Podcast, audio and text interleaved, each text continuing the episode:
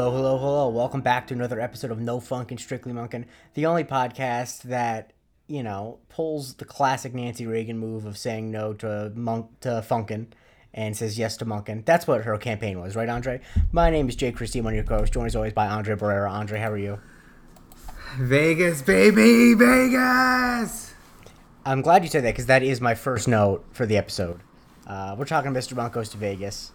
Um, you know how it is. Yeah, you know, I, I was looking forward to getting into this because I know you've never fucking been there. So No, I've never been to Vegas. Yeah, so tell me a little bit. Let's let's start off, but let's let's talk about Andre's Vegas escapades, keeping in mind that the statute of limitations on some crimes might be longer than you think it is. Okay. Uh, yeah, no. yeah, it's just like you know, being so close to LA. That's just a place you go to to just just cut loose. And it's honestly, it used to be one of my favorite places in the world. Now I probably loathe it a little bit. Uh, I just I'm not into going to clubs anymore, and I don't gamble. I do drink, but it's just don't gamble? worth it for me. No, I don't gamble. Part of the reason I'd be afraid to go to Vegas is because I do gamble, and I in the small stakes gambling situations I've been in, I am bad at stopping. Um, I, I, I mean, I get addicted to anything I do, and so like I do have like kind of like a worry, like if I go to Vegas, I will, I might end up like Randy. Um, but uh, yeah, Yeah, 'Cause so it- I've it never happens. been. I've, I- I've never been down. Yeah, I've never been like down in a casino or like needing. Yeah, no, I. Yeah, I think very that- much think- just go to drink. I think it depends if who I'm with. I'm imagining if I'm with people who like I you know want to hang out with, it's different. Like, I imagine I could have self control if it was more about and and also I, I'm I have a very low opinion of my ability to control myself. I think is the thing that I realized. So I probably Yeah. would be fine. But anyway, um, I do like to gamble quite a bit. Um, One I- last thing yeah. about it. One last thing. Um, it's okay at, at the worst. What's the what's the opposite of a peak? At the valley? uh, Nadir, Yeah, Nader, whatever. Nader. Nadir is like a name. Nader. Yeah. At that, like we used to go like 15 people and stay in like a one bedroom suite in Vegas. It was the scummiest time of all. See, the thing is, I think that the big difference between me and almost everyone I know in the world is that, like, I just have never been through and probably never will go through a scummy phase. Like, I, I just think that, like, I just, I just don't, I just don't do anything like that. Like, I, and, and I'm kind of mad at myself because, like, those are the stories that are fun. Like, I love listening to, you know, my dad's or my uncle's or any person's stories about being scummy, but it's just like, you know, uh, like Yeah, sometimes, you sometimes when, like my sometimes when I hear like, like dad and his brothers tell stories about like you know debauchery and stuff and drinking and you know when they're in high school or whatever or, co- or you know college aged, Mm-hmm. I'm, I'm laughing a lot and I sometimes I'd be like, Dad, why did you have to like you know protect us and like raise us right? Why we don't have stories like this? Yeah, it's, it's it's fun. It's fun, but uh, Monk's gonna have a fun story to tell. I, I say, don't get me wrong. I I, I, I had plenty of debauchery in my lifetime, and by that I mean I've you know. Uh, You've snuck into a second movie, the- a second movie. No, I've actually never done that even. I've That's never also- done that. That's mostly just because like I I love going to the movies, but my brothers hate it. So the idea of getting them when we were growing up, especially to go to one movie was almost impossible. The idea of getting them to stay, stay in the movies for six hours was, imp- was not going to happen. Anyway, so Mr. Yeah. Monk goes to Vegas. Um, we start off. Uh, our friend, your your your close personal friend, uh, James Brolin. Is that really him? Yeah, it's James Brolin, not Josh. Okay. Brolin, it's James Brolin. No, no, no. I saw and like he seemed familiar, but I was just like, I don't know. I mean, he look. I mean, seems that kind of beneath not- him. That just no uh, offense. What? No, it's the thing is, it's not. If you look, James Brolin. No, James Brolin has guest starred on every single TV show ever made. All right, I, I swear to God, he. It is the, a phenomenon of the 21st century is that if you have had a TV show, James Brolin will guest star on it. Um, like I literally don't even remember seeing him in most things. like okay this is that's me i'm exaggerating but he was on castle community uh the defenders psych uh the west wing law and order svu Okay, wait, Monk. Law and Order SVU. mm-hmm Okay, literally none of those shows I ever saw. Like, okay also i am exaggerating but my point being is that he he would do guest star you know he's I think that because Josh Brolin has become such a successful actor, I think people f- assume that his dad, like his dad, was a big deal back in the day. But you know, he's all he doesn't really do anything other than be married to Barbra Streisand. Barbra Streisand. All right, yeah, fine. Anyways, yeah, my boy, What yeah, about your boy. Uh, what's his character's name again? I didn't. For some reason, I didn't write that. I just kept writing James Brolin. Dan- Daniel Thorne. Daniel Thorne. Thank you. Uh, he's drinking some brandy out of like a snifter, which is that's how you know he's classy. Um, I've never. Uh, I, I've had brandy out of snifter once. Um, you swirl it around. It tastes exactly the same. Um, yeah, Yeah. no difference. Um, yeah. d- Hennessy from the snifter and from the bottle, basically the same. Mm, The little hen rock. Um, mm. I thought about when when the election was called. I thought about getting into Hennessy, but it's like, no, that's just there's no reason for me to wake up to wake up with the worst hangover in the world. Like I'm over celebratory time. Like that would just be a dumb idea. It's like why would I? People are celebrating the streets. Why would I want to drink something that makes people fight people? Um, and so his wife is, you know, she's wearing a long scarf and she's saying like, we got we're gonna be late to this gathering or whatever, and you bought me this dress. They have a rich people relationship, you can tell. Um, yeah. And uh, some quick foreshadowing is that she's walking around with this gigantic scarf, it gets caught in a door, and, Right. You know, and she says that it's her trademark, which is weird. Imagine if someone, imagine if there was a socialite today who had a trademark, which was a scarf that like went down to their feet. Um, I think Lenny Kravitz came the closest to this. That's true, but I guess my, I guess if you saw Lenny Kravitz without the scarf, you wouldn't be like, oh, that's kind of weird. He's not wearing the scarf. no, man, I'm sorry. That picture makes me laugh every the thing is, I. I get what you mean, but he he wore that scarf once. You know what I mean? Like it's Yeah. not his trademark. Um, That's. I mean, it is to me now. Yeah, it's true. Um, do you remember when he had that show where he accidentally split the front of his pants open? No, Oh. I do not. Uh, you could at, there, you could fully see, uh, you know, little Lenny, and it, it was a very funny moment. Um, anyway, uh, I remember there actually was a Good Place episode where uh, Kristen Bell's character uses like a machine built to like go back in time and like look at memories and stuff. And it's just there's an offhand joke where it's like, uh, she takes it off. It's like, oh, I'm so sorry, I just had to go back to a certain 2013 Lenny Kravitz concert for the front row. Um, anyway. Oh wow. It's great stuff. So another thing that's not important in the moment, but comes is actually the final clue is that his wife says they're running late, and he she says about her earrings. Ah, I'll just wear these. Yes. Did you catch that at the beginning? Yes, I did. I noticed. I it, yeah. Definitely. Were you ever ahead of this episode? Um, no.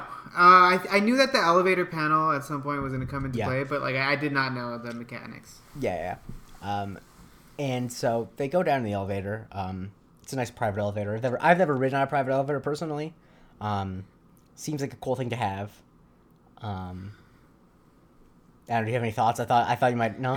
Okay. Uh, no, I mean like they, they can't all be winners. My, ti my, my, my, my prompts can't all be winners. It's all good. Um, it's just an elevator, man. yeah, no, but I guess like having an elevator that goes right into your house. I mean, that's that's like I don't know what it is. That, aesthetically, I like that a lot.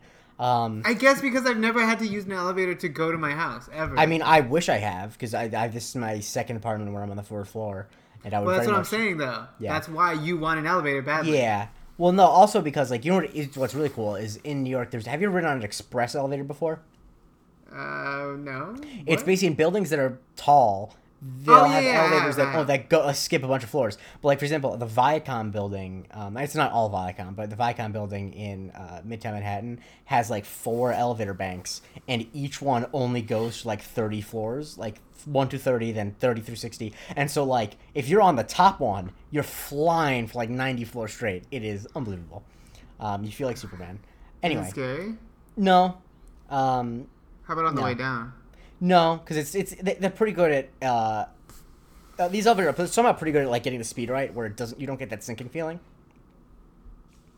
Anyway, uh, just to transition out of this, I will quote uh, the line from the 2002 film Mr. Deeds, where Mr. Deeds asks the elevator attendant, "What's being an elevator attendant like?" and he says, "It has its ups and downs." Anyway, so uh, Brolin and his wife, his wife, quote unquote, get off of the elevator, and what is it? The ups and downs? No, I like the quotes, quote unquote. Oh yeah, I mean the thing I actually don't like is I, I actually looked at it. I I think the actress who plays his wife is playing the wife in the scene, and I don't like that. I wish that they replaced and you had to figure it out yourself. But I think that's the same actress. Uh, uh, okay, is it? Okay, I wasn't thi- sure. At least, I mean, according to the uh, Amazon X-ray, it says, but maybe they could be wrong. Um, it doesn't really matter that much. But basically, they forgot the tickets. Um, Right, but hold on. Didn't this happen in a previous episode? Yes, it did. But the, but the thing is, th- this one actually was two different actresses though, because in Mr. Okay. Monk and the Airplane, it was the same actress, um, and in this one it's two different actresses. Which, as you know, one of my big pet peeves is that in real life, the two people who are not related who look the most similar do not look identical. There's no one who's not related who looks identical. It's stupid when any time anyone's like, "Oh my god, this person just happens to act exactly re- uh, resemble this person." That's never happened. It doesn't doesn't it doesn't exist anyway. That's you know my Wow. that's I hate it so much because it's like Mike Tomlin and Omar Epps probably look more similar than any other two people in the world. But if they were standing next to each other, you would know that they were two different people. But in TV, it's like, oh my god, this actor can play two different people because they're they look so similar. Give me some names. Give me some names. Give me some names. What do you mean? An example Of what? Of a person of playing this, two roles? this phenomenon that you're talking In- about. well, I mean, in Mr. Monk and the Airplane, the woman, the actress plays both the wife and the woman who looks similar to her that she replaces. Um, okay. Um, me think. Okay. That uh, what else? Um, I mean, there's a million different examples. I, I it's just it's a very it's a trope in TV where I mean, there's actually even a monk episode at some point where it comes up, but that's not here. Okay. Anyway, Okay. I've gone on too long. I, I'm wasting my tangent time of front loading it. Um, so yeah, Yeah. they, you take over for now because I've talked too much. Uh, they forget the tickets. Yeah, they forget the tickets. So, um, and you know, the guy's looking for it. Daniel Thorne. i- clearly, he's searching for the tickets, right? Mm-hmm. But he concludes that he doesn't have them. So she says she's gonna go up and get them. Mm-hmm. So, sure enough, she gets in, and I guess leaves a little bit of it out. Yes. Does that happen? Yeah, that I mean, say the scarf because leaves a little bit of it out could be. She goes in and leaves a little bit of it out is not great.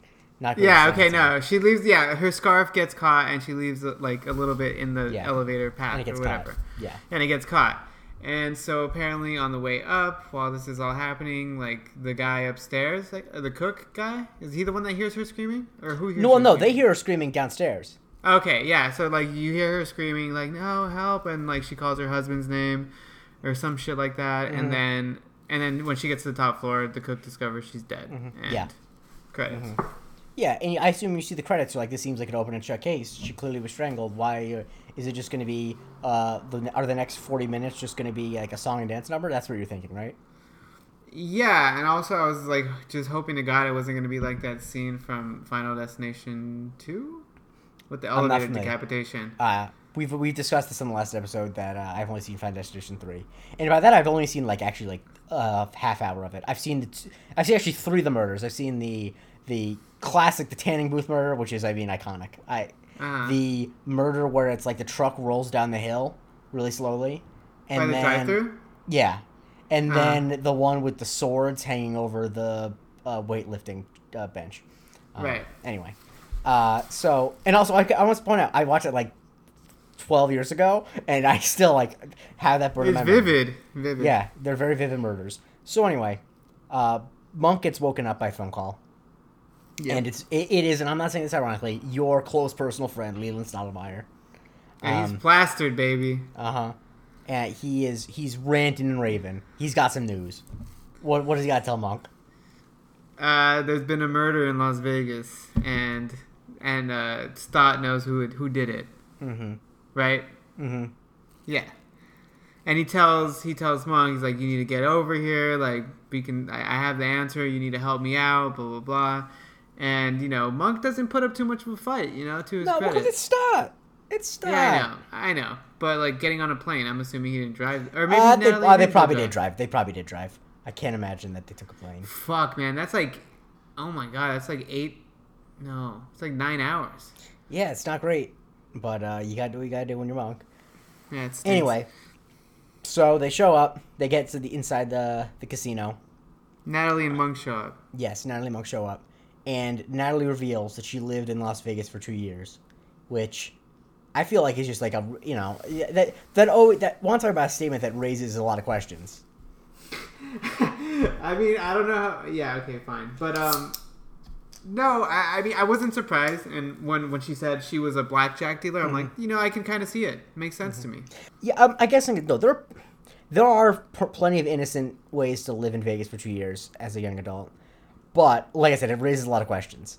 Um, We get no answers. yeah, well, though we we get answers, but it's kind of like um, It's it's just like a red flag. Where it's like, oh, okay, you just decide to live in Vegas for two years. I'll tell. I'll tell you.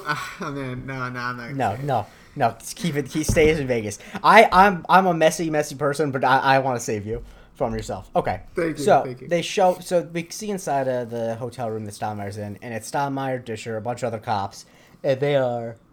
I thought I was watching The Hangover for a second. I mean, they are so hungover. Uh, we've all been there. Um, I think this is what inspired the guys to do The Hangover. To it might have been. Um, no one had ever had a hangover before, and I, you know, Todd Phillips was watching Monk, and he's like, "Wow, I have this idea for uh, a movie that will almost instantly age poorly because we use slurs in it." Um, so Yeah. pretty insane how quickly that got bad. Anyway, um, so they're knocking on the door, and Stottlemeyer he can't find his pants. He threw them out the window. Um, which I didn't think that windows like that would open, but fine. no, Um, yeah, they're not supposed to. no. Um, and uh, he's like, "Who invited Monk?" Which I love. Um, Yeah. it- and the cops do the whole round table now that no one did, and obviously we we know that Stottlemeyer did, and. Uh, what's it called? Uh, Natalie like forces her way in because base. I mean, they it was a long trip. You want to put and your yeah, feet up she, for a little bit. You're in like, she- Vegas. yeah, you got you got to rest your dogs a little bit. Um, Yeah. That she and she's like, you call them, which you know. Uh, and apparently, this was Larry Finnegan's bachelor party. Um, Right. And there, there were strippers, but don't worry, all the married men went down the hall. Um, Oh yeah, no. I mean, you know about the stereotype, like where cops always cheat on their wives. Uh, yes. I mean, I'll be honest with you. I don't know if there's any, there's there's so many groups of people who famously cheat on their wives, but yeah, cops definitely cheat on their wives. Um, Do you, Also, um, I- I- do, do you think Stott did? do I think he cheated on her? No. Do I think he enjoyed the stripper more than uh, Karen would be comfortable with? Yes. Yeah, fair. But I think that there's I I I'm actually pretty. Uh, I, I I have a pretty strict definition of what cheating is, and I'll be honest with you, I think that among people who have similarly left political views to me, I'm probably very far to the right on what I consider adultery. But I think that enjoying a stripper, I wouldn't necessarily say is adultery. But if you're unclear with your partner about it, then I think it could be iffy. Is that Yeah. is that fair? Anyway. That's fair, I think. Um, so he's really not happy to know that he called Monk, but he's like, whatever. And uh, Randy, he's doing so well, man. He's flying high. Yeah, He's eight thousand dollars up, and it's not just Randy. Oh, okay, Randy's a gambling genius. He came up with all this stuff by himself. No, he didn't. He's got a system. dude. Okay. Also, side note, like there's probably like maybe ten out of every thousand people in Las Vegas look just like Randy Disher. Oh my god, his fit in this episode with the with Uh, the dude, it's insane. untucked button-down shirt with like the top three buttons not buttoned is And the un- bootcut jeans. unbelievable, like true sleazebag Vegas shit. Like, Yeah. it's true. Like, I, That's Atlantic City shit. that, like truly, it's a, it's like he might as well wear a T-shirt that says "creating a hostile work environment for cocktail waitresses." You know what I mean? Like, it's just Yeah. unbelievable stuff from Randy. Randy, I mean, Randy's just getting fits off every episode though. That's the thing. Um, Yeah, I just need him to wear more hats. yeah. Oh my god. Yeah. If Randy started wearing hats. Um, Like his IMDb or his Wikipedia photo. Yeah, exactly. Shouts to hats. I mean, I'm I personally can't pull off any hats because my head is massive. I don't know if you saw it. the person on Twitter called me a box head. Did you see that? I did not, but I assume that's why your Twitter name is Yeah, I changed my Jake Twitter name to Boxhead. Jake Boxhead Christie because I made a joke about. Uh, I just made a joke re- referencing about you know Trump telling his supporters to inject bleach, and someone said, uh, "Hey, Boxhead, don't make it. Don't joke about people harming themselves or whatever." And Did he call you a beta? No, he didn't. And he then he did the thing. The other thing people do on Twitter, where and I've done this before, where you take the person's profile photo and send it back to them, like just be like, "Look, you're ugly." he did that to me, and I'm like, "Yeah, I get it. My head's massive. What's your point?" Um, but yeah, so it's box head. Um, I got a box head. It's true. Like the thing is, almost I'm an incredibly sensitive person. Almost anything you can make fun of me about, I'll be hurt. The size of my head, though, I it's so obvious. Like I can't. Like it's like, oh, yeah, fine, whatever. I, I I've worn hats before. I know how big my head is. Anyway. What size? What size? What size? I actually, I actually can fit into the regular hat, but it like I need to like stretch it out a lot. I've no, never like a bought. fitted, a fitted hat. Yeah, fitted hat. Yeah, yeah, yeah. I mean, I. What do you yeah, mean a I- I don't- regular? what? There's sizes like seven and a quarter. Yeah, yeah, exactly. I, I, I seven and three eighths, which is the standard size I normally wear, but it's tight. Um, Uh, but yeah, So I- seven and a half. That's not that bad. yeah, it's not that bad. But I guess the thing is, I think it, it, I think that like just my head as a whole, like the whole the whole enterprise is big. Um, anyway, We're putting we're putting out this uh, the Zoom session out. no, please don't, because I'm in such a position where I have a definitely have a double chin. Um, anyway, uh, it's true. I, I I'm slouched. So anyway, um, They- system. yeah, Disher Disher system, and then this is where they tell Stottlemeyer like, hey, you said that Daniel Thorne murdered his wife. hmm And so they go down to the elevator where she was killed. And Stottlemeyer has a memory. He talked to someone. And he remembered. What does he remember about the person he talked to? Oh man, you're gonna have to. Yeah, you're gonna take this one. And no, it's very easy. They were either a man Oh, or a or woman. a woman. And so it wasn't a child. ass. So it wasn't Yes. a child. It could have been. Yeah. So he didn't know shit. Mhm. I mean, talk- like, Yeah, go. yeah. No, I go. just know. We'll, we'll get to it. We'll get to it. Okay, okay. So they talk to this bellhop who's way too enterprising. Um, I don't like this guy at all. He turns out not to actually be a bad guy, but like no, I just don't trust him. Um, he's a snitch. He's a also. snitch. He's a snitch. He's a sleaze. He's An like, opportunist. he's an op. Exact. Oh, absolutely. He's the type of person who you know would kick you off if you were climbing a ladder together. He'd kick you off to get above you. You know, just uh. That's not a my guy guy. from Homeland, though. He's good in Homeland. Okay, I only watched like the first like seven episodes of Homeland. Um, couldn't really get behind uh, the main character. I was kind of just like, this woman should not be responsible for anything. She's unbalanced. Why does she have Yeah. any responsibilities? She hides it well. Does she? Solid point. anyway, um, and so basically, the thing that they realize is that she was definitely alone when she went in the elevator, which I think is the Yeah. most important thing. Like, if she, she couldn't have been murdered, um, and uh, so they and the, and the thing is, the elevator has a thumbprint scanner, where you Right. need to use your thumbprint in order to go up in the elevator, Correct. and it was her thumbprint. But, it was like from uh, a weird, weird, weird angle. Like Mhm. almost like it was upside down. Like, uh huh. you, like not how you normally would do it. So Mhm. what's the deal with that? Yeah, you know, you know that like the thumbprint scanners on like phones and stuff, they need heat behind them, which is just part of the way it's, they're red. But I also imagine it's so like you can't do that with the dead body. Not that that would apply in this case because she was dead for a short enough period of time where uh, Right, her you body can was still warm, it. but still. Yeah. Um, anyway, uh, they also noticed that there's a fingernail embedded in the like Leather. railing- the leather The around leather the elevator. upholstery. Yes, the upholstery. Um, and that was too far away to reach with. She was using just the scarf. I mean, there's just clues all over the place.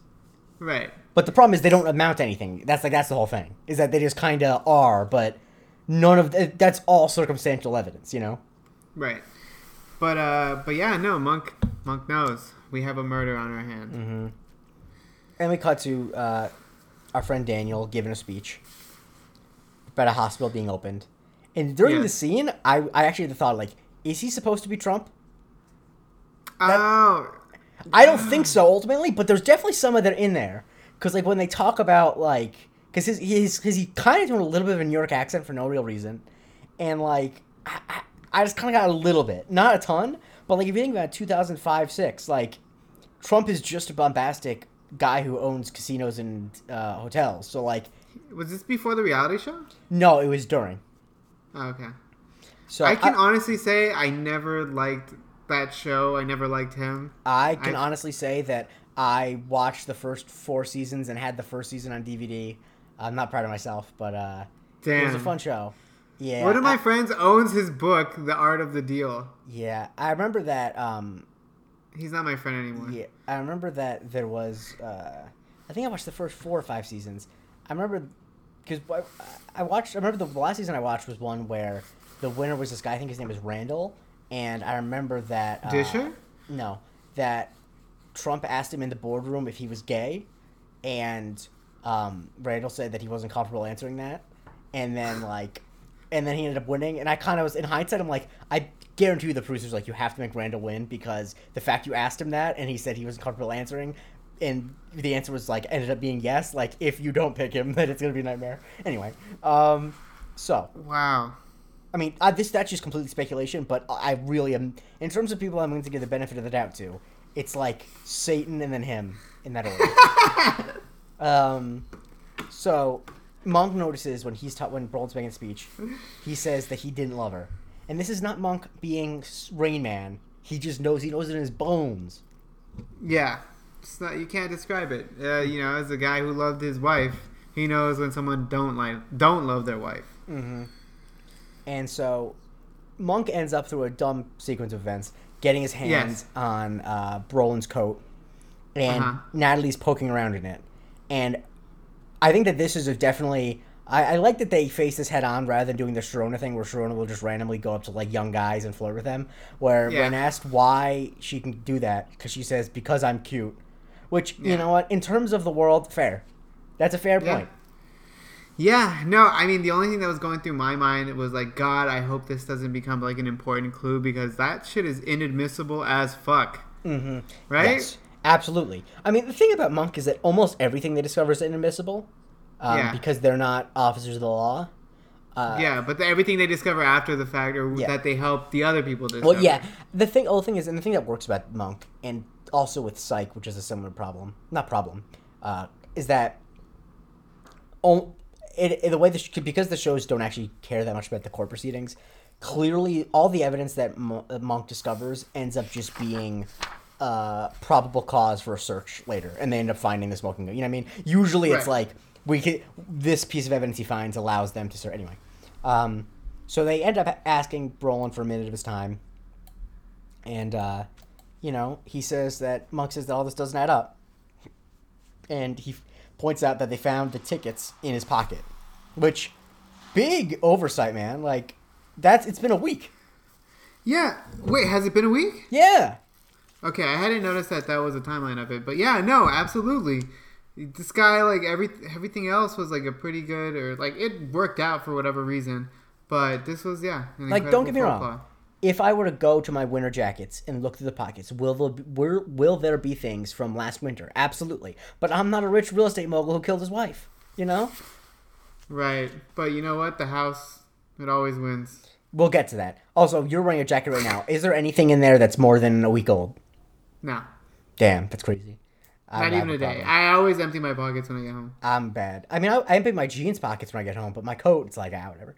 Um, But I get it. In New York, at least, like you're coming. You're if you're wearing your coat, you usually went somewhere, and it was like a fucking mission. And then you get back to your apartment, you climb like five fucking flights of stairs, and then you just get up there and you just want to take it off and get the, get it over with.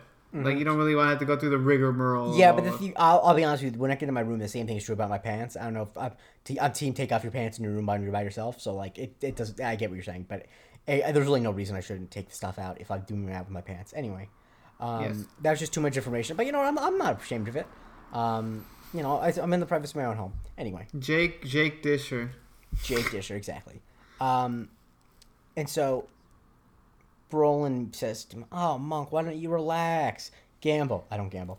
Drink. I don't drink. We have this in common." Also, another thing, by the way, that it could be Trump because Trump famously doesn't gamble or drink, which is so bizarre. It's crazy he doesn't drink because everything else. He doesn't drink? He doesn't because his his older brother was an alcoholic who died. I forget. I think of either cirrhosis or he died. Yeah, he either died of cirrhosis or in a drunk driving accident. He died because of alcohol, and he took it as a sign of weakness, so he doesn't drink, which is nuts because he has every personality trait of an alcoholic. Otherwise, Well, he Um, he's he just seems like he's drunk all the time. he's um on a little, probably. But anyway, that's uh, I said probably, so it's not illegal. So anyway, um, Monk is leading Stottlemeyer through the casino later, basically trying to get it to jog his memory. Um, they stumble on Randy, and uh, bad news. Not so not so bad right now. Not so bad right now. He's down. What is he down? Uh, a couple hundred dollars, I think. Eight bills. Eight bills. Yeah. Um, That's a lot for me. Like I would be yeah. crying. Uh, yeah. I. But, uh, yeah. I would not be. Uh, I think the strategy. What I've been told when you go gambling is you have to have an amount of money uh, limit that you're willing to spend, and you can't get any more. And uh, Yeah. someone should have told Disher that. Yeah, I think mine would probably be like three hundred dollars. Yeah. Right now. And even then, I would never. Yeah. I would probably lose a hundred and then stop just to be like, nope. No, I, I mine would probably be like two hundred fifty dollars, and I would absolutely spend all of it, which is not good, but it is the truth. Um, anyway, uh, so they end up finding a bar that Stottlemeyer remembers, and uh, boy, does the bar remember him. Yeah, no, I- he, he went he went buck wild last night. Yeah. D- Well, ha- have you ever been in a situation like this where uh, you were greeted with people celebrating something you don't remember doing? Yeah, a lot actually. Um, from like the age of twenty three through like twenty seven, probably. Damn. At the peak. I, yeah, I've never. I've had. There. I've been told things that I did that I don't remember doing, but they're all, thankfully never really outside of my own home. And Have you ever been uh, kicked out of a bar? No, no. Um, as far as I know. Um, no, I'm kidding. Okay, come on. I've No. gotten kicked out of uh like one of like this like trashiest bars in Hollywood. It was called the Drawing. No, not the Drawing Room. Uh, Happy Endings. Mm. It's right across like the Hollywood High School, and uh, yeah, I got kicked out of there on St. Patrick's Day Mm-hmm. for peeing on a urinal, Damn. like not in it. Damn, that's not good. Yeah, no, I've uh, because the times I've drank the most have been e- at my home or someone else's home because like that's I don't you know it's easier to get super drunk when you're not paying for the drinks each one at a time. Um, Fine. I mean, I, I you know, but uh, yeah, I'm trying to think. There's only one time where I can't say with all certainty I wasn't kicked out of a bar. Where I'm like 99 percent sure I didn't get get out, but I, I don't I don't remember leaving the bar, so I can't it say. in New York? Uh, it was in Jersey, but yeah. Anyway, All right. anyway, um, so basically we learned that Stottlemeyer won the karaoke contest. Um, Yeah, he was singing "Ain't No Sunshine." And so basically, this barfly who's sitting next to him, I forget her name, but she's credited as it's like I think it's like Linda or something. If it's Linda, it's Linda the barfly is how the actress is credited, which is great. Um, I was wondering why you used that word. yeah, she says that she'll tell Stottlemeyer what he said to her if he sings "Ain't No Sunshine" again because she thought it was so beautiful. Yeah, and uh, and, Well, let know, me say, what kind of person is in a bar at two, at, after two a.m., and then is in that bar again at like middle afternoon? So you've never been to Vegas? oh, really? Okay, that happens a lot. There's a lot of locals that'll do that. I mean, yeah. I mean, that's true. I actually have once heard a story where, um, when I was in, uh, I was back home in my home hometown in uh, New York, and I was hanging out with a bunch of my friends from elementary school and stuff, um, a r- couple Christmases ago, and they were all back at home af- after turning 21 for like the second time, and like so they were going to like the local like towny bars, and there's one bar I forget what it's called, but it is open 8 a.m. to 4 a.m which is insane. And That's a place there, I know a place like that. Yeah. yeah, and they were there at like three thirty in the morning, and a guy was just who's at the end of the bar the whole night. He was like halfway through his beer. He took a coaster, put it on top, and left. And the bartender, when they asked, said, "Yeah, he'll be back for that at eight a.m." Which is nuts. that is that is just true degenerate shit. Like uh, what? like I mean- I- it's the if you think about it for more than five seconds, it's sad. So let's move on. Anyway, Yeah. Um, but he'll be back. What? Wow. I hope to never see that ever. in Oh my life. god, that's the, I don't know why. It's one of my bad one of my problems. Is I can empathize and like be sensitive to almost any issue, but when you see just true degenerate behavior, I can't help but laugh. Anyway, um, so Stubber's singing it, and I got the feeling. Tell me if I'm wrong. I feel like Ted Levine probably can sing, and he's. I think he was holding back a little bit. Yeah, because he's not. He's like doing a lot. He's like cutting himself off a lot, and like he's doing like uh Also, the thing is, what people is every actor when they're coming up in acting school had to do musicals, so every actor can sing a little bit. Like that's kind of the rule, you know. Okay. I mean, you say that you don't like you don't believe me, but I, I I'm like it's No, no, no. I, I'm no. I, I'm giving you the benefit of that. I don't fucking know these things. Yeah. Um, and so he's singing it. Um, he's not giving enough though. Like I get that he's embarrassed, but like he's got to get a little more than that. Yeah, but that old lady is kind of being a pervert. Oh, absolutely. She wants to see his ass. Um, yeah. Uh, you know, We didn't is- get I'll, to I'll see. be honest we you. didn't. I, I, we didn't. We didn't. We didn't get to see Scott's tots. Let's yeah. Oh, fuck. Um, but no, I'll be honest. With you, I was gonna say that there's not much. You know, I'm a big Ted Levine guy. There's not really much to look at there. Like I don't understand what her thing is. Um, Yeah. You know, uh, he's gifted in other ways. But anyway, she tells him what he said, and all he said is they don't match. What? What doesn't match? I mean, that's the question, isn't it? And he's pissed because like you made me sing "Ain't No Sunshine" because of that. Yep. and uh, yeah, and that's pretty much it. And she off. Wait, no, she didn't offer anything, but she wants him to do it again because she just loves Correct. the way he sings. Yes. Um, yeah, it's uh not great.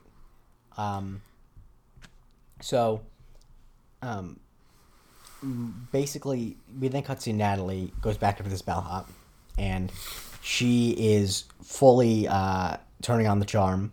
Um, and the, I don't know. This is definitely so. There's some underlying bias of mine, but for some reason, I'm a lot less offended when Natalie does it than when Sharona does it. Um, uh, I don't know why, but uh, uh, you know, Is it because is it because we haven't seen her date anyone yet? no, I think it's because, um, like, Sharona just her energy is generally just like she just doesn't seem like uh a nice person. so Uh-huh. like like whenever she's like you know flirting with like a twenty something behind like a counter, it's like. What is she doing? Like she's just manipulating this poor guy. Or like Natalie like seems inherently nice, where it's like, okay, you know, she's she's not trying to be a deliberate. And I don't know. There's something going on. Uh, anyway, but my point Okay. being that she asked to for him to switch out Monk's light bulbs. Because he needs sixty watt light bulbs. Exactly. Are sixty watt? Are those like super bright? Or are they like dim? I don't know. I think they're super. I actually don't know. Um, and That's fine. Uh, and yeah, so she basically is like in you know the bellhop's trying to brag to her because you know she's cute, and uh, and she catches she catches him reading a book written by uh, the casino owner slash his boss. once again also it easily could be Trump because it's I mean in the book the Yeah, you know what? Now you're starting to convince me. like I don't think it's I think it's got a light implication rather than like an evocation. Um, Yeah. So basically, when Natalie shows back up, I'm these scenes are intercut together, which is why I went one by one. She shows Yeah. up when Stammer's done doing karaoke and says basically that she found out that Daniel Thorne has a mistress, because Mm-hmm. of course he does. Teresa Talenko. Teresa Talenko, They classic. said a, da- a dancer, a dancer from like a, another casino or something. And I'm sorry, I automatically thought you were talking about like a stripper or something. yeah, I did too, but uh, yeah, she's actually a dancer. Um, that's another red flag, by the way. If someone says a job is just a dancer, not that there's anything wrong with, but if they say the euphemism that they're a dancer, it's like, oh, okay. you know. Yeah. So, I think that this this scene I'm mixed on. I think it's generally funny when Monk can't watch the pra- the practice for these dancers because, as he says, they're naked-ish, which they're not that He's like- naked actually. Not at all. But he's like a never nude weirdo, like uh, what's it called? Pil- uh, Puritan about that kind of stuff. Yes, um, and so uh, he can't. Uh, at this time, also Natalie points out that Randy's not done 4K, 4K which is uh, Oof. not great. Yeah, yeah. No, that's horrible. I mean, Yeah, I would be. Oh my god! Like, what do you do? What do you do if you're down that much, man? I Cops mean- don't make that much money. No, they don't. But as we find out, he's gonna be down a lot more than that. But anyway, Uh. Natalie apparently used to gamble, um, Yep. so that's how she knows. But anyway, they talk to Teresa, and Monk is not looking at her um, at all. Yeah, he's not looking at her, but in a way, he's looking right through her because he's got, he's got, he's got a feeling some some funny business is is, uh, is going on with with with obviously uh, Daniel Thorne and with her. Like he thinks that she's in some way involved, but he doesn't really let that part on of it yet. But he does eventually say that I think. Oh no! Wait. Well, he asked her like, she called in sick Yes. that night apparently, right? Mm-hmm. Yeah, she called in sick that night, and he was just like, "Oh, like well, that's interesting." And she mentions that she was actually sick, and she's been sick or something. Yeah. I, I don't remember how many days she's been sick, but apparently her alibi checked out. Or yeah, And she says, "Look me in the eye if you're going to accuse me of something like that." And so he puts his hands in front of her breasts and looks her in the eye. And like tells her- okay, phrase that a little differently. He has like his hands like in he front puts of his his hands eyes, in front of his her breast. eyes to cover her breasts. Yes, yeah. You everyone's seen the episode; they know. Um, All right. And then he looks away from her and says, "He's smart, but I'm smarter," which is of course funny because, uh, you know, it's he's not he's looking at no one. Um, All right. yeah.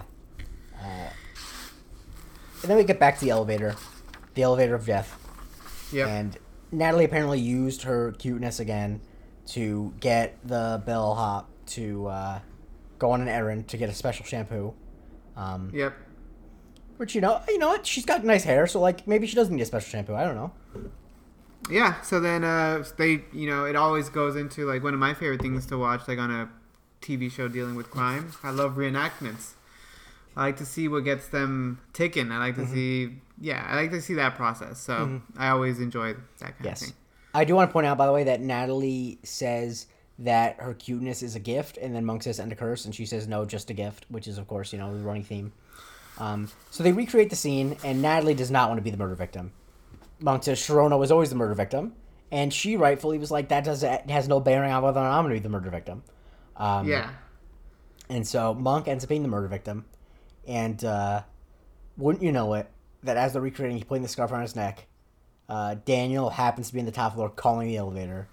Um, I mean, it, it makes sense. He lives there. yeah, yeah, it, it really short, a misguided plan by them. Like that could have happened any time. Yeah, they should have like been watching him to see if he ever left Mm-hmm. the area and then done it then. Yeah. Uh, so, um, they They uh, notice. They notice. They notice. the like hatch. the first thing they notice is the hatch, which you know it seems like the really obvious play, and it seems like, and it ends up kind of being, or no, it ends up being like a major part of it. Yeah, yeah. Um, but if you can keep in mind is it's not as simple as she was murdered by someone in the hatch. Um, Right. because that there, that wouldn't be possible because um, she was found like alone and all that. Anyway, um, so uh, he ends up getting strangled, Monk, as the scarf gets caught, um, and uh, Natalie's uh, cutting it, cutting the scarf with a knife, um, but he basically ends up making it all the way up to the top, and But they're caught red-handed.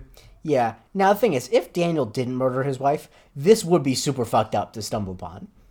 Right. No, right, of course. But like, uh, it would be fucked did. up. But he knew it. Like Hmm. he knew that that's what they were like that they were investigating. So he's not that surprised. No. Now this scene, I don't know if you noticed, you had to have, has a terrible green screen. Just Oh awful yeah. stuff. Oh okay. Yeah, yeah. I was gonna say that, but I'm just like, eh, I don't know if I want to nip. no, it's because the show doesn't use a ton of green screen, so it's like it's so obvious. Yeah, yeah. It's pretty bad. Um, And yeah. And so he mentions like he starts like obviously you know continuing with his interrogation, and he and he mentions like well, dope. He, he tries to continue with the interrogation. He still. Oh right, yeah, yeah, he, yeah. That's right. He is like squeaking or not squeaking, but like roughing his way through it. Mm-hmm. And I think the main thing here is like he mentions that they they they heard her screaming for help Mm-hmm. when clearly Monk having difficulty speaking couldn't have. And he mentioned that when he was going through that, like he couldn't speak at all. So obviously she couldn't have died from that. Mm-hmm. Yeah. Like that. That seems a little weird. Yeah, because that's the thing. You can't scream for help when you're being strangled because you're being strangled. If you could scream for help, you'd be able to breathe. Right. Big Exactly. oversight from uh, from Daniel and Teresa. Um, Yeah. So basically, you know, this is where then Daniel goes into full threatening mode. And it's like, I love my wife, and then he picks up. Yeah, I just paper. wrote DT. I just wrote DT acts like a cock. Yep, he does. He uh, picks up a paper that printed a photo of his dead wife being dead, uh, in her deadness, and um, deceased, and says that he, you know, he not to run this, and he bought the majority stake in this company, and fired the editor, fired the photographer, and fired the publisher. Um, and then he says, "What you brought up earlier, what they say in Vegas." The house always wins. Now I remember I when I was a kid, I was really confused by this because I never heard that phrase before because I was like ten, and I'm like, what? That's, they say what happens in Vegas stays in Vegas. Like there, I because at the time this is when those commercials were really big, and I'm like, they the, the phrase like because he's like they were saying around here, and I'm like my mind is like, oh, they're definitely gonna say what happens in Vegas stays in Vegas because that's the phrase they say in Vegas, and then when the house always wins, it's like, I guess. Yeah, it was kind of yeah, it was kind of a letdown. it was also. I think that I think what happens in Vegas stays in Vegas definitely was a m- big two thousands thing because they had all those commercials and stuff, um, and then they had obviously the uh, Ashton Kutcher, Cameron Diaz vehicle. Um, do you remember that film? Um, is that a Showgirls? No, uh, that's Elizabeth Berkley, Kyle MacLachlan, but uh, Cameron D- and Gina Gershon. I'm kidding. Cameron Diaz and Ashton Kutcher. Uh, Oh, it's called What Happens in Vegas. yeah, exactly. That's what No, I I never saw. I never. No, I never saw it either. But you remember what it was about. They get married in Vegas, and then they get sentenced to like 80 days hard marriage, and when you know what they find out, they love each other. Never saw it. Um, I might watch it tonight. I, that's just uh, come on.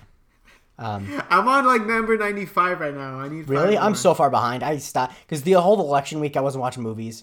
Um, I yeah, wasn't either. World yeah, I Series, gotta- I wasn't either. It I gotta hard. I gotta start doing two days. Um, anyway, Where are you at? Uh, I'm like I'm in like the high 60s. It's a problem, Okay. but I'll get there. I, I'm fine. Uh, anyway, All so Randy's way in over his head. He's down 35k. Um, God. it makes you look like he's like he got a loan. His he like took that down payment for his mom's new condo. Like he is in bad straits. I mean, is that possible? Did the casino lend you money? I imagine so. Why wouldn't they? It's uh, free money for them. It's probably Yeah, a crazy interest rate. It's probably like yeah, just you know. So what happens? Like casinos get a ton of income from charging people like every I, month. they must. I don't know. I I, I, I guess the thing is, like, I'm just not aware of this being a thing. I have no idea. Yeah, I mean, I don't know. Maybe it isn't, but like they, it, he says it is. They just Um, break your fucking legs or something. Yeah, that th- seeing Randy in this episode, it makes it very clear how people, uh, you know, get murdered over gambling debts. Really, because he's just really, uh, he's in a really, really, really bad way. Um, but Monk is catching on. He Yeah. knows what to do, and he, uh, you know, There's Yeah. no chance they would have let him play this long. Like judging by how he was looking at everything previous. Yes. Like where was the pit boss at? yeah.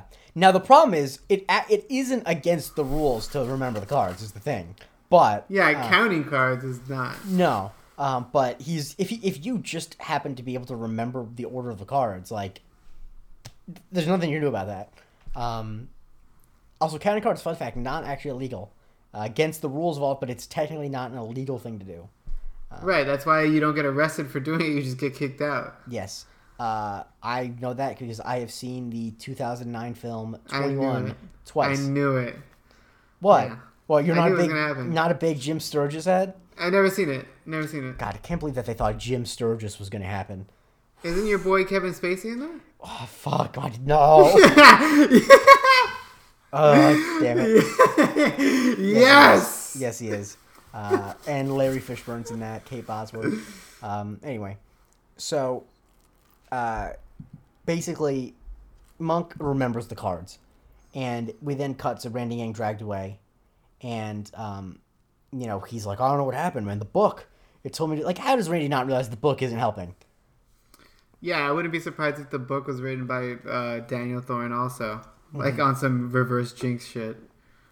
like a thing about anything like that is generally if there's any book or seminar that tells you the tricks of the trade of something that is publicly available it's a lie because if it actually Right. helped you no one would tell you about it Everybody would, and everybody would No one win. would do it, if- exactly Yeah. Yep. That's why when i make get bets i use nothing but the good old gut. And that's why i am terrible at sports gambling. Uh, thank god i don't live in new jersey. Anyway. I, I think is I could gamble on sports if I wanted to, but like just like the extra step of having to do something even like ten percent illegal scares me too much to do it. Anyway, um, so you know, the, there's a little devil angel moment here, where Stottlemeyer's in Monk's one ear and Natalie's in the other ear. Stottlemeyer wants Monk to sit at the table and make Randy's money back, and Natalie points out you can't stop if you do. You know that it'll take a hold of you Yeah. and they're both salient points, but it's Randy, you know. You gotta do it. You gotta do it. You gotta save his bacon. And then we So, get a really fun does. montage of monks sitting down. Well, first, first Monk accidentally busts because he's trying to get like a piece of dust off of the table, and he keeps hitting it. So it looked like a fingernail to me. It grossed me out. Anyway, then there's a montage, and he's just—I mean, he's cruising, right? Yeah, yeah, he's doing uh he's doing his Zach Galifianakis hangover thing, you know, getting getting it in. Um, ends up just getting into like almost twenty thousand up, I think. Yep, That's yep. where he tails off at. Mm-hmm. Uh, before your boy uh, Daniel Thorne comes comes uh come becomes a pit boss and starts talking shit, and uh, yeah, basically telling Monk like you know. What, what, he tell Monk? Well, he says he says well, one he adds an extra two decks, and then he says he has friends Right. in the ceiling. He has friends in the ceiling. Big mistake Oh, that. Monk solved the case, you idiot. Um, Yep. And so this is where he explains what happened. Oh man, okay. this one confused the shit out of me, but I think it's pretty simple actually. So, on the way down from the elevator, Mm-hmm. he actually killed his wife, Correct. And they had some weird like pulley system in the Uh-huh. elevator shaft, like the access panel, and so they wheeled her body out, Mm-hmm. and then she walked out to the front with Who's she? Uh, uh, uh, Teresa Telenko. Yes. Yeah, Teresa Telenko. I don't know why I said this Her- I'm quizzing you. Like I'm on your Yeah, side. yeah, I know. Her, no, no, thank you. Her as like a body double comes Mm-hmm. out, and uh, she basically is like is photographed. Which in the end, like you're just like, well, you would have thought somebody would have noticed if she was getting photographed. She was doing a little bit of like obscuring of her face, but like not enough to. I think she would have escaped all No. those pictures. But anyway, so yeah, she comes out, and then sh they do the whole thing where she goes to go get tickets, the tickets that they left upstairs, Mm-hmm. and so she gets back in. Uh, the whole, you know, um, Scarf the caught. yelling, the yeah, the scarf gets caught, the yelling starts. Uh, they, I guess, they switch the bodies again Mm-hmm. at that point, Correct. and and yeah, and so okay, yeah, because this is this is one part of it, and then we find the other piece out later. Now, can I ask a very important question, which has no answer? Where does Teresa go after that? Does she just stay up on top of the elevator shaft for like the rest of the night? I mean, good thing she didn't end up like uh, your boy Emilio Estevez in Mission Yeah. Impossible. Yeah, yeah, yeah, yeah, yeah. Nice. Yeah, shouts to Emilio, man. Shouts to my team. My whole team is dead. Sorry, that's my. Uh, How about Tom Carlos. Estevez? Carlos Charlie Sheen. Yeah. What about Ramon Estevez? Who's that? That's Martin Sheen. Oh right, damn. Um, I forget. He has a daughter who goes by. I think it's Nan. Is it Nan? No, something Estevez. It's she's in the West Wing as like an extra. So I, I don't know. Anyway, so it's kind of weird that half the family went by Estevez, half of them didn't. Hollywood's weird. Anyway, um, so basically, Josh Brolin is James Brolin, excuse me, is like that's a fairy tale, you know, uh, and uh, you'll never get a search warrant off of that, not in this town. And then he says, Yeah. "The house always wins." Again. and they, they take him away. But as they're taking him away, he helps a he helps his fellow gambler. He moves his chips in roulette to even. And when you know it, the guy wins. Okay, and- I think I was writing something down and I didn't see it. I was like, shit. Okay, that guy Okay. just won. Like wow. Yes, Monk moved his chips over. Now this is important. Now this this is just let me just de- dig deep in my bag. This is just deep in the Jay Christie bag. The guy at that gambling table, I shit you not, is the his name is Mike Malin. He went by Mike Boogie when he was on the CBS show Big Brother, and he won Big Brother All Stars. Uh, he used to wear a hat, and I, I don't remember. I don't remember why he's in this episode. I think he lived in Vegas, but I remember at the time we were watching Big, Big Brother, and like, is that fucking Mike Boogie at the table? Anyway, um, was that? Hold on. What kind of hat did he wear? like a fedora. All right, go on. Shouts to Mike Boogie. Um, unless he got canceled, I don't know. I haven't followed that. Um, so I'm guessing a guy named Mike Boogie has been canceled. That's true. He had like he had like one of the best alliances in any TV show. Him and this guy Will, who won Big Brother season two, who was like the best Big Brother player of all time, had an alliance together, and they would do the thing where you know like if a reality show has like confessionals, they would do confessionals together, and they would do a bit where they'd call each other on fake phones, like make fun of the people they're manipulating. It's like, hey, I told Janelle that I was gonna make an alliance with her, and she believed you. Great stuff. Actually, good stuff. Like I, I, that was a dumb example, but it actually was great. Um, Uh-huh. Anyway. Uh huh. So they So- get kicked out of the casino, and they're all standing around, uh, you know, trying to gather their laurels, figure out what the next step is. Mm-hmm. And the bellboy comes with a special delivery. And what what is that delivery? It's Stottlemeyer's jeans. Yep, they he found them in a bush. Right, Mm-hmm. Or they were found in a bush. Mm-hmm. Exactly, man. Like he was, he threw him in a bush to see some.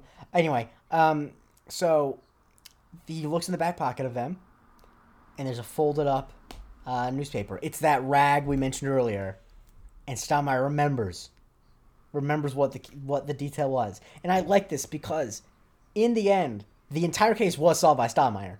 If Correct. didn't remember that, like Monk missed that, you know. So my question would be, okay, when would this have taken place? Because clearly that photo would have been in the next day's newspaper. No, Stottlemeyer's calling Monk a week after the murder happens. Oh, oh, okay, gotcha. Yeah. All right. So yeah, yeah, Okay. yeah. That so makes he noticed, and boom, they don't match. Great stuff, Stottlemeyer. that's enough for a search warrant, I guess.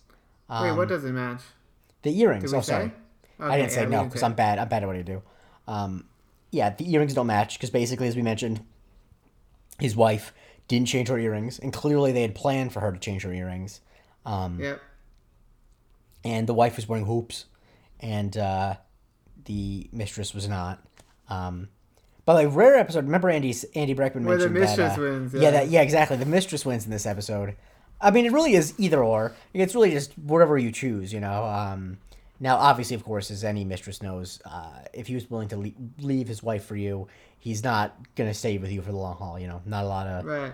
good relationships are built that way. Um, anyway, I remember I used to troll on Yik Yak about that a lot. Um, when I used to troll on Yik Yak, where I'd make up fake people, I would say things What the about. fuck is Yik Yak? Oh, you know, oh, you weren't. You're too old. It was an app like in co- for college areas where you basically post things anonymously, and I used to troll it by be pretending to be different people and then making up fake arguments. And the thing I would do a lot is I would like create characters, and one of them was like someone once posted like exactly what I said, where if he's if he's cheating, if he leaves his girlfriend for you, just know he can't commit um because he wasn't willing to commit to her. And I remember I got a bunch of downvotes because I said in all caps. Shut up! What what he and I have was different than what he had with Kaylee. I just make up shit. Anyway, um, they're actually if you go on my old Tumblr, you can find screenshots, some really great stuff. Um, Anywho, anywho, yeah, this is just not a good episode in terms of not getting sidetracked. I apologize, guys. Um, I'm just I'm not you know I'm not proud of myself. Um, so Thorny gets arrested. yeah, he gets arrested and he says that it's not over, and Monk says I wouldn't bet on that because Monk, he's clever. Does he ever come back? What? Does he ever come back? No, what? This isn't. No, no So he back. is. So he is. So he is done with him. Mhm. And you know, Monk asks, uh, he he asks Natalie, Natalie. how she stopped, and what what did what did she have? She says because she had Mitch. And then she Natalie asks Monk, how did you stop? And he says, eh, Because I have you. Oh. blackout, great stuff. You Yeah, know, honestly, like the thing is, if you watch this episode in like a marathon, you really would be shocked to know that this is like the fifth episode with Natalie. Like it really, the chemistry is just right there. You know, Yeah. No, I. I- I, I think it's great. Agree. I I you know, I think I think the only thing is I just I don't like the Mr. Monk thing. I don't mind. I it. get I get I get why I get why Mm. to distinguish the two, but I I I I'd rather Adrian. Yo, Adrian. Um, you're a big Rocky guy. No, I'm kidding. Never seen them. Yeah, never actually never seen them either. Uh, it's one of my big blind spots cinematically, and like it's one of the things where I really don't feel like fixing it because hot take, but boxing is just like just so not relevant in the culture these days. Where it's like, why the hell would I ever like? I don't care. like it's just not. Who cares? That's not a very sophisticated take, but it's just kind of like. I just, I, I just hate how like guys in their 50s and 60s talk about boxing with so much reverence. It's like, okay, cool. Boxing has never been important the entire time I've been alive. That's true. Yeah, It really hasn't. true. I mean, you're right. You're right. No, you're absolutely right. Like, don't get me wrong, I'll watch a boxing. Like, I watched Wilder Fury. I was not very happy with the result, obviously. Um, but uh, also, how crazy Yeah. is it? How crazy is it that Tyson Fury is the white guy? Is like that's crazy. Who the fuck is Tyson Fury? I don't even. uh, Tyson. Fury is the heavyweight champion of the world. He's a like six foot eight British guy um, named Tyson Fury, which is crazy. Um, Anyway, uh, so where would you give this episode out of ten? I would give it an eight point five. So would I. I like this episode a lot. I think that there's nothing that makes it like pop. It's not. It's not a big wow episode, but there's really nothing that catches that holds me up on. Like I, like it's not. Anno- there's no annoying scenes. It's you Yeah, know, even like the monk like speaking for like forty five seconds with the weird voice. Yeah. That didn't bother me that much. Yeah. Like it was actually to all pretty like solid. and, and I think that a, a good performance from James Brolin, and by that I mean he just has like a gravitas to him. Like I actually don't think it's a good performance because his accent, I have no idea what he's doing. But Yeah. I think just having an actor you recognize as the murderer just makes an episode so much better. Yeah, I guess uh, another thing is I probably would have wanted to see like a little bit more of Vegas, but I understand why we can't. Uh, I mean, I do like how they. Di- I did like how they did clearly film in a casino. So that's I like that a lot. It, it, it is Yes, true. like there's nothing outside, but like you know that's whatever. But clearly they got um access, which I don't know. I wonder how hard it is to get access to the uh, casinos. Um, I gotta Probably ask. very hard. Gotta ask Steven Soderbergh, um, because you know, Ocean's Baby. Shouts to the Ocean's movies. Gotta reference those. They're great. Uh, I mean, obviously, Ocean's Twelve takes place in Europe, so like, don't at me, guys. I know it's not in Vegas, but still. Um, anyway, is that it? Did I get to everything? Yeah. Yes, I did. Yeah, I'm kidding. Uh, follow the show at Strictly Monkin. Andre, can people follow you? You could follow me at Andre Barrera. And you can follow me at the J Christie. Um, you know, I assume everyone's already listens to it if you follow me on Twitter, but Marvel Cinematic University is the other podcast I co-host. Um, eh, we're do actually doing Mandalorian episodes now because there's no Marvel content coming out. So that means I get to break out my Carl Weathers impression of That's gonna change soon. Mando. um, yes, it's yes. Uh, WandaVision's coming out on January fifteenth, but in the meantime, we're doing Mando. Um, Baby Yoda is good, and he's my friend, etc., etc., etc. Um, yeah, uh, but rate, you subscribe to this uh, this podcast. Um, you know, as long as it's a nice comment. If it's a mean comment, just make it that I have a box head, because clearly I can take that. Any other thing, I can't. Um, but yeah, uh, share this podcast with your aunt who does scrapbooking, even though she doesn't have anyone in her life to show the scrapbooks to. And I yeah, I have nothing else. Um, most You important, speaking from experience? no, I actually don't have an aunt who does that. I, I if I believe me, I- if I was speaking from experience, I wouldn't say that because I have at least one aunt who listens to the show, and like I don't like my aunts are actually the demographic of people in my life who would be most likely to w- listen to this podcast. So like I can't insult them. Not that I'd want to. Um, Yeah, no. particularly the one who I know listens to it. But ironically enough, uh, this I wish we were like I wish we were two weeks. I know, I know what you're saying. I know what you're saying. Yeah, I wish we were two weeks faster in terms of doing these episodes because I want you guys to. Uh, I know we just got over it. I mean, it's still being contested because the big wet fucker doing a coup or whatever. But tune in next Tuesday as we talk about Mr. Monk and the election. Uh, I, I got nothing. Let's let's get monkin.